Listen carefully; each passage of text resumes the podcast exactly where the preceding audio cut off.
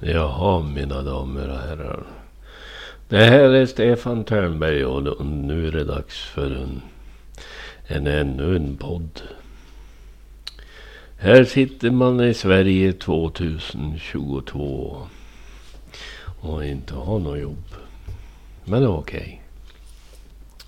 Om inte arbetsgivarna eh, vill anställa mig så, så får jag väl hitta på något annat. Det är rätt knepigt det här med, med att vara arbetslös när man är 50. Då borde man ju kunna ha fått jobba i sitt liv. Och det har jag. Jag har praktiserat och åtskilliga gånger. Men eh, det ledde aldrig till någonting. Så då tänkte jag, då blir jag väl podcaster och författare och och debattör. För det behöver man inte ha någon utbildning för. Ingen arbetsgivare som behöver sitta och kritisera eller eh, fråga vad har du gjort i ditt liv? Ja, kan du inte läsa mitt CV så tycker jag synd om det. Det här med utanförskapet är inte bara för de som kommer från andra länder. Utan det finns de som är födda i det här landet som är utanför samhället. Som ingen eh, ens tittar på. Och undrar, ja men han kanske är duktig på det här med att och eh, göra eh, andra saker. I livet så, så blir man dömd från början. Är du inte smart i skolan så säger han ja, ja, men han kan nog bli arbetare ändå. Ja, men nu ska arbetaren ha hundra års erfarenhet. Och helst vara 20 år och 40 års erfarenhet. Ni som är arbetsgivare. Jag förstår att man måste ha erfarenhet och jag förstår att man måste ha rätt utbildning. Det förstår vem som helst. Men om man aldrig får en chans då? Och visa vem man är. Hur ska man få ett jobb då, då i Sverige 2022? Åh, herregud, det är 22 år sedan millenniumskiftet. Men då kom jag på den briljanta idén att ja men du, jag kan, bli, kan ju bli vad som helst. Kan ju bli en influencer, som det heter. Men mm, det tänkte jag inte bli heller. Men... Och ni som lyssnar på mina podcaster. Och jag är så tacksam att, att eh, på post, Postspace heter sidan där mina postcast är. Så, så om ni vill eh, lyssna på mina podcasts. så finns de där. Det är olika ämnen och det är väl mest jag som surrar massa dösnack. Men, men i, alla, i alla fall. Så nu sitter jag här om dagarna och spelar in podcast. Det är rätt skönt ändå. Och få vara i sin egen lilla värld. Och kanske hjälpa andra människor som är yngre. Eller äldre. Det, det kan ju vara så att du som har jobbat på, jag vet inte, Coop i, i 30 plus år.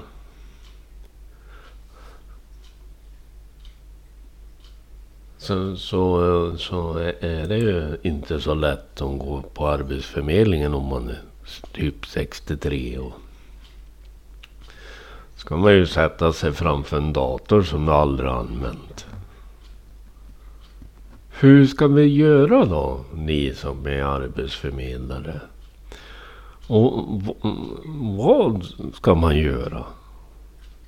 Tänk om ni skulle på Arbetsförmedlingen förmedla arbete. Det är vad en arbetsförmedlare gör. Förmedlar arbete.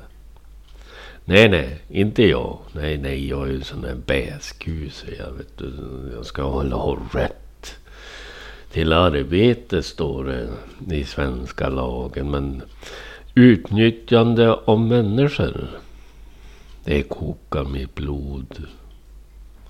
Att man blir utnyttjad av praktik, praktik, praktik tills man spyr. Det leder ingenting. Förstår ni inte det ni som sitter i maktens korridorer? Praktik leder absolut ingenting. År efter år efter år så får man praktisera. Det är slaveri. Varför kan man inte få eh, eh, då gå som lärling? Det funkade ju förut. Varför funkar det inte nu då i det moderna samhället? Man kan ju få gå som snickarlärling eller målarlärling eller ja, ja, kirurg kan man ju inte gå som lärling precis. Men jag menar i vanliga yrken så, så kan man ju få ett det, chansen att visa framfötterna. Jag skulle vilja ta och, traktorkort. Nej, det måste man göra in, genom Arbetsförmedlingen och Arbetsförmedlingen de, de vägrar att hjälpa mig. Ja, nej, men du tillhör Försäkringskassan. Om man tillhör då Försäkringskassan. Hur ska man göra då då? När man inte får en chans att eh, arbeta. Hur ska man göra då?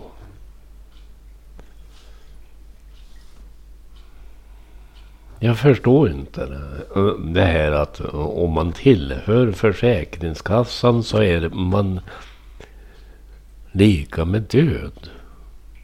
Varför är det så? Ja, men jag menar.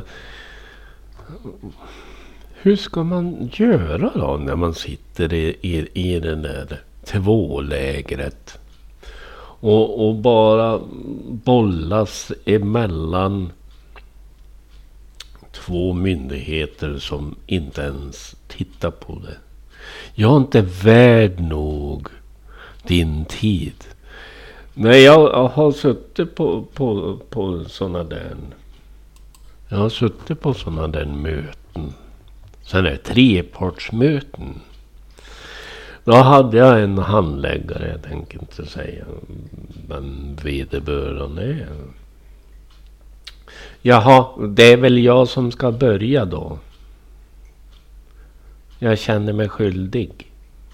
Ja, du gör ju inte ditt jobb.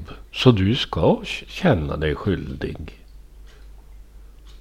Har jag misslyckats? Ja, jag har nog misslyckats med mycket i mitt liv. Men, men det gör ingenting att man misslyckas. För man kan alltid ställa sig upp och försöka igen. Och igen. Tills det lyckas. Ni som är klyftor en, en mi, en mi, mi nu blandar jag ihop engelska. Nu, nu, nu har man ju blivit alldeles dum. Ni som är smartare än mig. Som har finare utbildning kanske kan svara på, på, på det här. Varför är det vissa i Sverige som inte får en chans? Till eh, arbete eller studier. Jo, men jag fick ju studera, men jag fick ju betala själv. Okej. Okay. Jo, men varför går Arbetsförmedlingen ut och, och, och när man eh, ringde in i förra sommaren var det.